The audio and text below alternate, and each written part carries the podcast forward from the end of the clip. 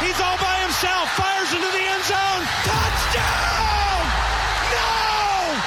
Orton bumps again to the sideline. Batted up. Oh, God! Stokely down the sideline. Can they catch him? Stokely! Wow! Touchdown! Počúvate Double Coverage s Vladom a Honzom. Podcast o americkom futbale. Double coverage with Vlado and Hosna. Podcast about American football. Hold on. That's what I want to see.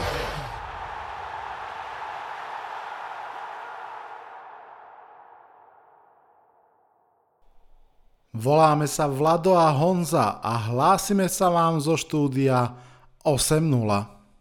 Dnes som tu sám, toto je také krátke, výnimočné vysielanie. Vzniklo vlastne tak, že mi pristáli do mailboxu dva veľmi cenné príspevky a nechcel som čakať, ale rovno vám ich radšej pustiť do uší. Vitajte a počúvajte. Ako som vravel, dnes som v štúdiu sám, ale mám dvoch hostí, ktorým sa veľmi teším. Jedným z nich je Maťo Lancik, ktorý sa vracia do podcastu so svojím unikátnym fokusom na mladých hráčov. Tak ako pred rokom, aj teraz sa môžete tešiť na rubriku Čo sa v škole naučíš v NFL, ako by si našiel.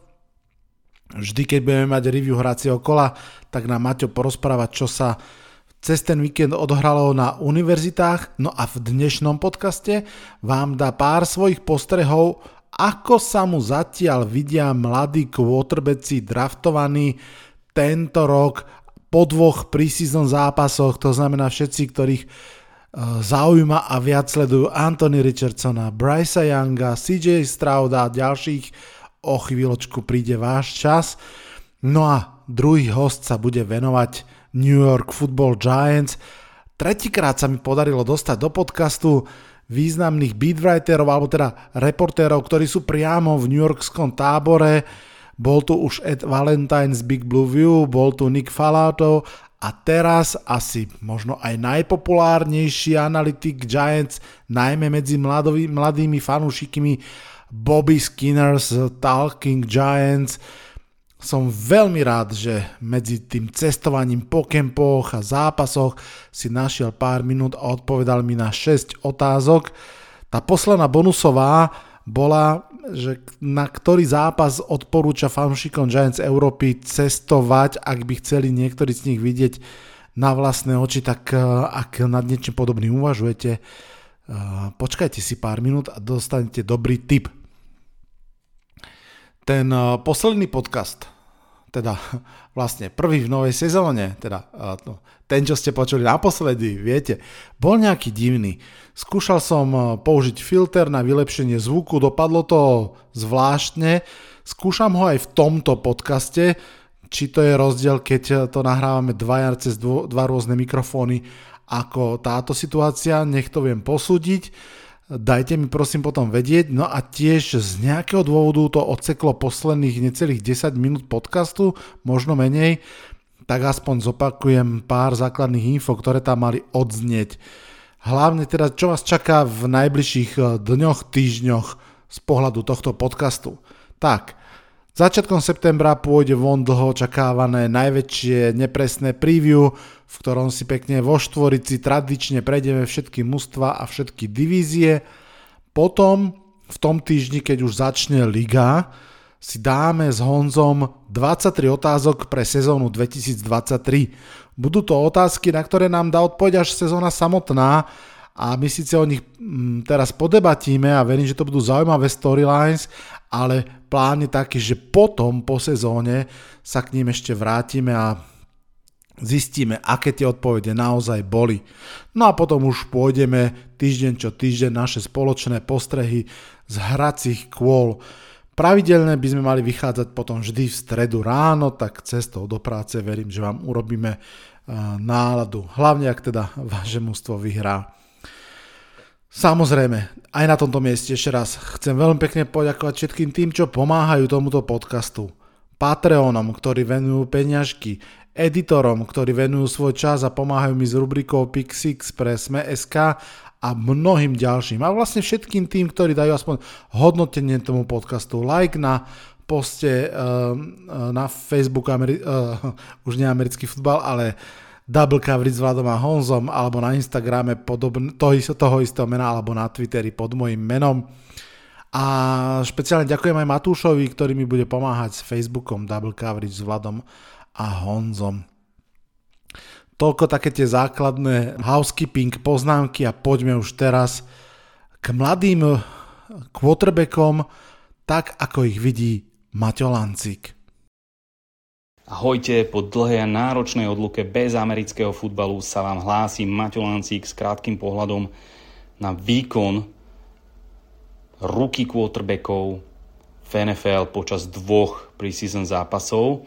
E, začnem klasicky Bryceom Youngom ako jednotkou na drafte e, pre Carolina Panthers. Um, Prvý zápas eh, bol v jeho poňatí pomerne zlý. Skompletoval iba 4 prihrávky zo 6 pokusov pre 21 yardov a dostal aj pomerne veľké hity počas tohto zápasu. V druhom týždni sa zlepšil, hral dva drivey. Eh, prvý bol 3 a von a druhý ťahal 62 yardov a 15 hier a skončil dokonca field goalom. Eh, podarilo sa mu skompletizovať 3 eh, zo 6 nahrávok, ale eh, ofenzívny coach nemôže pochváliť left tackle Ikem Ekwonu, ktorého prehrávali defenzívni endi New Yorku Giants počas celého zápasu a uštedrili aj pár zlých hitov uh, Bryceovi Youngovi. Osobne po dvoch zápasoch a problémoch v ofenzívnej láne nemôžem úplne objektívne zhodnotiť jeho výkon, ale vidím tam progres a páči sa mi ten jeho typický pocket presence. Avšak bojím sa uh, o jeho zdravie uh, v priebehu sezóny. Jednak je taký malunký a dvák bude dostávať náložené. CJ Stroud ako číslo 2 na drafte pre Houston Texans ehm, hral takisto v prvom týždni pomerne zle, keď skompletoval len dve prihrávky zo štyroch pokusov pre 13 yardov a navyše hodil nepekné ičko.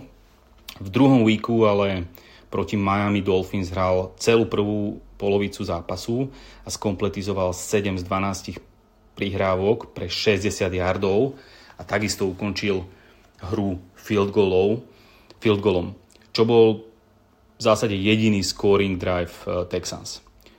Opäť tam vidím progres mm, z týždňa na týždeň, čo je veľmi slušná správa a musím povedať, že na rozdiel od eh, Caroliny Panthers ofenzívna line a Texans mu bude pomáhať, čo samozrejme zvyšuje jeho životnosť.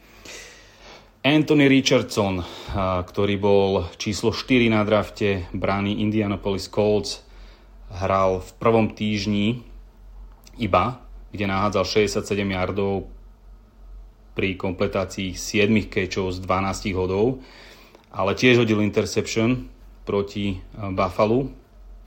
A Colts ho žiaľ do druhého zápasu proti Bears nepostavili, čo ma trochu znepokojilo alebo neviem úplne presne dôvod, eh, ale darila, darilo sa mu v prvom týždni najmä podľa očakávania v read option eh, schémach.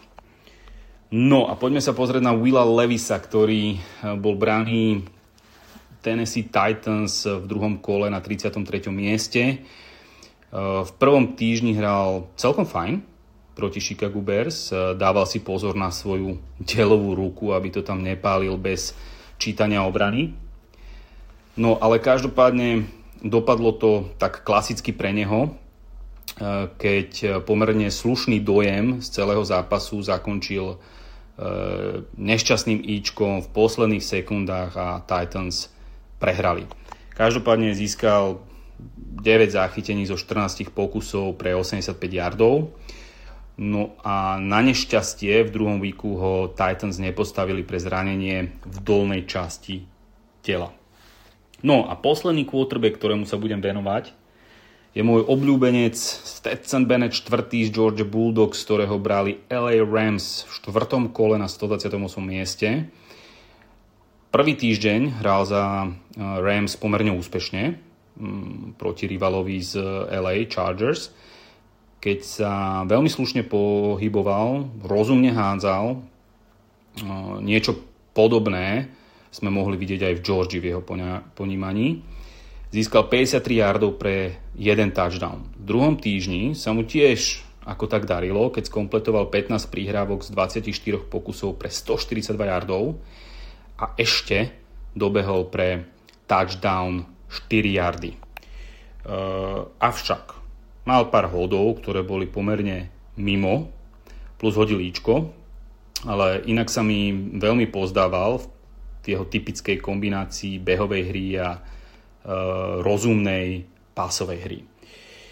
No, to je za mňa v skratke všetko a počujeme sa pri rozboroch college zápasov v septembri. Čus! Toto je podcast Double Coverage. Už šiestu sezónu sa rozprávame o americkom futbale. Tak čo hovoríte na Maťové postrehy? Zaujímalo by ma, ako vidíte vy svoje mužstva po tréningových kempoch a takto pred tretími zápasmi. Môj Giants napríklad v tom druhom zápase odohrali vynikajúci duel proti Panthers. Dával som aj krátke nadšené video na Instagrame, určite ste ho viacerí videli. Počujem veľa chvály na tight.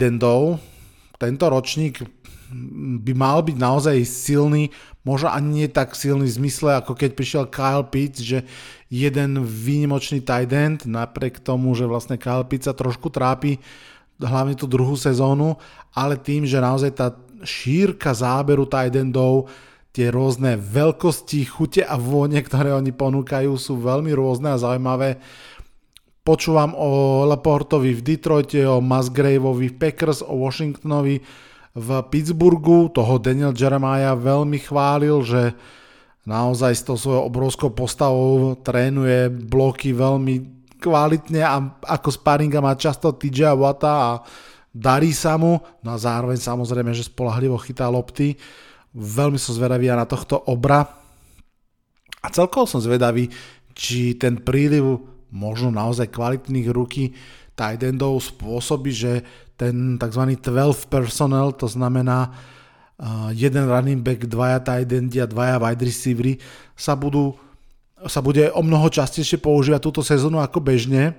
Mm, možno viete, možno nie najčastejší, najčastejší personal v tejto chvíli býva 11 personal, to znamená jeden running back, jeden tight end, traja receivery. A je to taký ten eh, klasický pasový personál, samozrejme existuje personál aj kde uh, sú až 5 receivery. No ale tento 12 personal je v niečom veľmi unikátny. Ak máte dobrých hráčov naň, tak on je totižto strašne zaujímavý svojou flexibilitou. Primárne je to run heavy formácia. Dvaja tight endy historicky znamenalo, že posilnenie ofenzívnej liney v prospech blokov, v prospech behov. So súčasnou generáciou tight endov typu Travis Kelsey alebo aj uh, Darren Waller, ktorí sú v podstate skôr receivery ako tight endi, sa naozaj ten 12 personnel môže veľmi ľahko zmeniť na 11 alebo aj ten 10, ak máte ešte aj running backa, ktorý sa dokáže zrazu shiftnúť až na kraj ofenzívnej liney a byť falošným wide receiverom. A proste to ponúka strašne zaujímavé matchupy, pretože proti 12 personelu veľmi pravdepodobne obrana postaví o mnoho viac heavy obranu, viac linebackerov, pripravení byť tým e, tou ocelovou bránou v strede pola zastaviť beh a keď sa to zrazu zmení na, na hádzací personál, tak e, to môže byť veľká výhoda pre, pre útočiace mužstvo. Uvidíme. Kedy si, kedy si dávno, možno si pamätáte, Patriots mali jednu sezónu, keď extrémnym spôsobom ťažili z personálu, to mohlo vtedy, keď mali uh, Gronkovského a Hernandeza, tam naozaj pol sezóny boli snad nezastaviteľní, liga nebola pripravená na takúto situáciu. Ja si myslím, že toho tento rok bude viacej a myslím si, že aj práve v podaní Giants.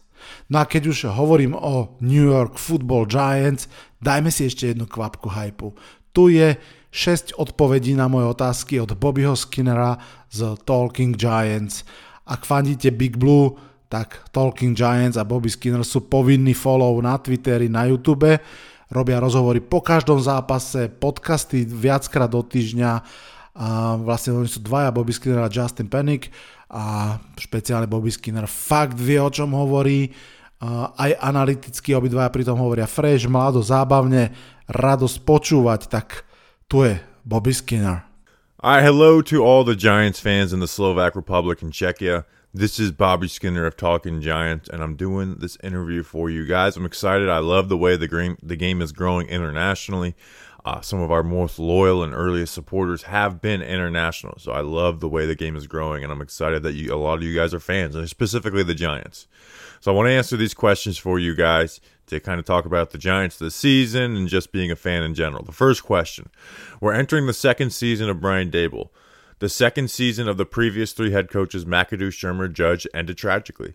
At this point, all of us Giants fans hope that the club really moved on and improved. What would realistically have to happen for you in, two, in 2003 season to call it uh, a bad season? So, after winning nine games last year, you can talk about weaker schedule, but the Giants got better this year. I think a bad season would be seven wins or less, and that's not a that shouldn't be five. You know, Brian Dable should not be fired. We cannot keep firing coaches every single two years, especially now that we are on the same page with the GM and head coach. So I don't think there's really much that could happen for them to actually fire Brian Dable. But for me, I have high expectations for this team where I think seven wins, like that's, you know, that's too low for the, you to walk away happy from this team. Now, obviously, a lot of different things. If Daniel Jones and Andrew Thomas get hurt, then yeah, then the the uh, the expectations change. But the team as con- uh, conformed should absolutely be winning 9, 10 games, and hell, even eleven maybe. So I think seven wins or less, and then like, and also you'd have to look at how the team handled not winning as much, right? Like how do they ha- how do they handle that adversity? So that's that's what I would say. Question number two. Let's be more optimistic now. Despite the departure of some players, Julian Love, we probably see the Giants 2023 as a better team than a year ago. In which position do you see the Giants being significantly stronger than a year ago? I mean, I think you just go and look at their two biggest moves. The Darren Waller, and I think Darren Waller just like makes everyone on offense better. You go from Daniel Bellinger, who had a good rookie season, but essentially like the lowest like starting tight end receiving numbers in the NFL, to Darren Waller, who is the second best receiving tight end in the NFL after Travis Kelsey. We saw it in the preseason game the other night. Like he was targeted and he was uh, catching a lot of passes in only one drive. So I think D- Darren Waller, just because he's such an amazing player, but maybe just big improvement from like weakness to a strength, is linebacker. The Giants linebacker play was very, very bad last year.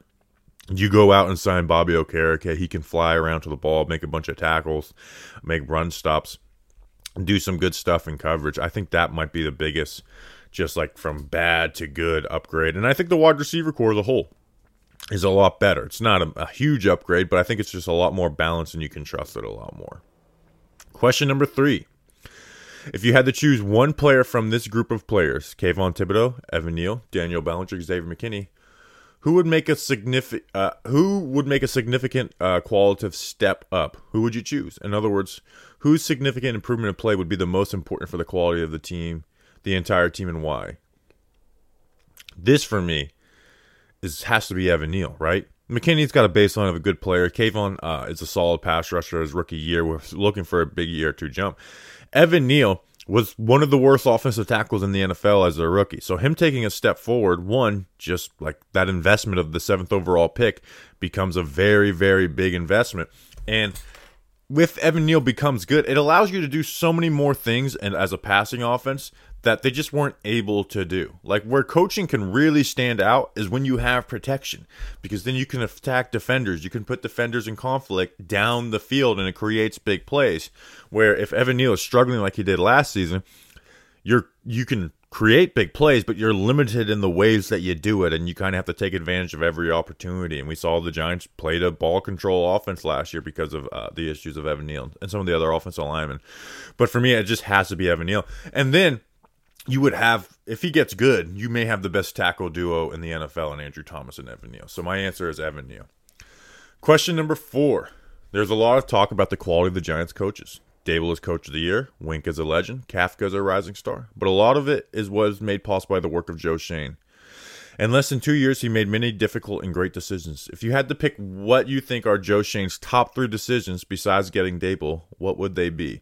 So, getting Dable probably is the best decision uh, for um, Joe Shane. My top three, though, number one is getting out on Kadarius Tony as early as he could. You got out on Kadarius Tony, and then you turn that into that pick, those two picks into Darren Waller and Trey Hawkins, who you're going to, you know, a six round pick who's going to be a starting corner for them. We'll see how good he is.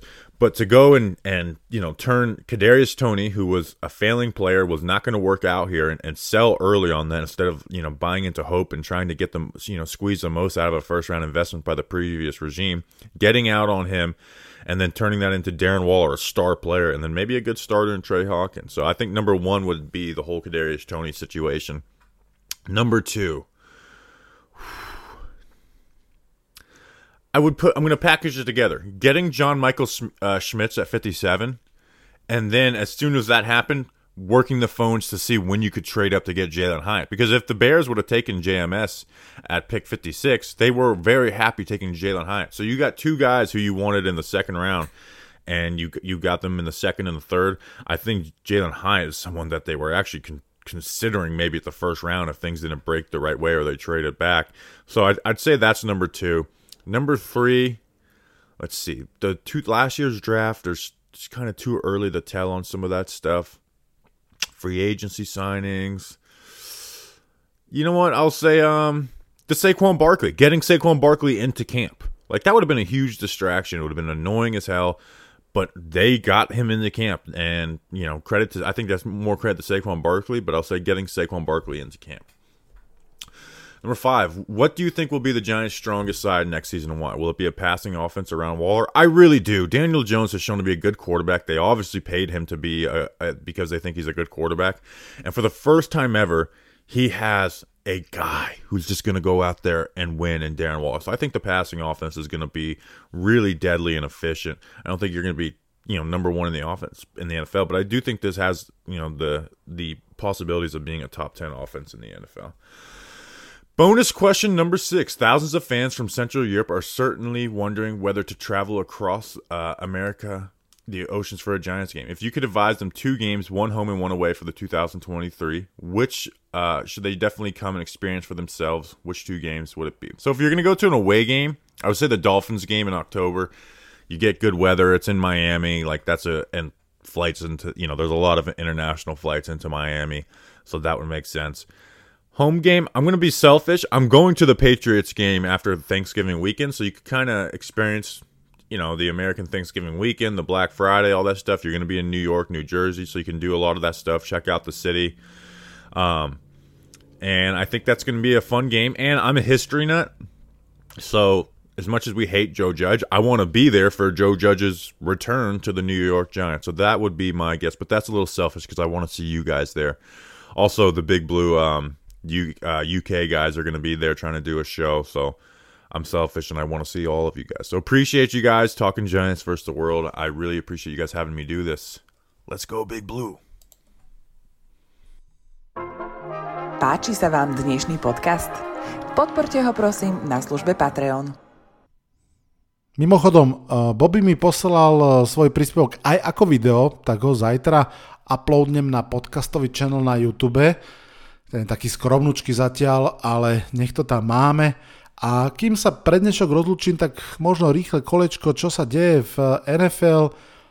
Miles Jack jedného času fantastický linebacker Jaguars aktuálne v tréningu z Cowboys oznámil odchod do dôchodku už po 6 rokoch v NFL. Mm, po podpisoch Delvina Cooka eh, do Jets a Zika Eliota do Patriots v podstate zostávajú už iba Josh Jacobs um, a Jonathan Taylor ako hráči, ktorí nejak ešte stále nemajú vyriešenú svoju situáciu v klube a um, oplatí sa sledovať do poslednej chvíle, čo to bude znamenať jednak hráčsky, ľudský a ak mnohí z vás hráte fantasy, tak samozrejme aj z dôvodov nasadenia do fantasy. Brock Purdy už zarezáva naplno, má všetky starting snaps v drese San Francisca. No a Baltimore Ravens pokračujú v neskutočnej sérii 25 výhier v preseason po sebe. Wow, ono to vlastne nič neznamená, ale zároveň je to úplne neskutočné a neviem, či vôbec zopakovateľné niekedy 25 výhier v preseason, to znamená v zápasoch, kde vlastne o výhru a prehru nejde, kde na konci hráte úplne s tými najhoršími hráčmi, ktorí to celé môžu pokaziť. A napriek tomu, koľko? Hm, 8 rokov po sebe všetky zápasy vyhrať. Sluštné. Z mladých eh, hráčov je niekoľko mien, ktoré mi opakovane padajú do uši v tomto čase. Ja vyberiem jedno a to je mladý running back Jaguars, Tank Bigsby, ten sa ukazuje veľmi zaujímavo. A tak trochu možno aj hádže tieň na draftovú pozíciu vo fantasy Trevora Etiena. Tak, čo ešte? Jedna informácia. Áno, uh, Jets, možno ich aj sledujete teraz cez Hard Knocks, All About Aaron Rodgers, tak uh, Jets oznámili, že v tých tretích posledných zá, zápasoch nastupí bielo-zelenom aj Aaron Rodgers, ktorý prvé dva zápasy vynechal. Um, bude to v tradičnom zápase proti Giants. Jets a Giants vždy hrajú tretí preseason zápas. No ale túto sezónu to bude trošku iné, pretože toto je tá jedna zo štyroch, kedy hrajú spolu aj uh, ozajstný ligový zápas. Uh, a ako poznám Briana Debola, tak uh, po jednom roku, ale predsa trochu, tak by som si typol, že Giants ofenzívy nepostavia takmer nikoho z jednotiek Myslím si, že Brian Debolo, že mu viac menej stačilo to, čo videl v tom prvom drive proti Panthers. Um, podľa mňa nenastúpi Daniel Jones, ani Saquon Barkley, ani Darren Waller a ďalší.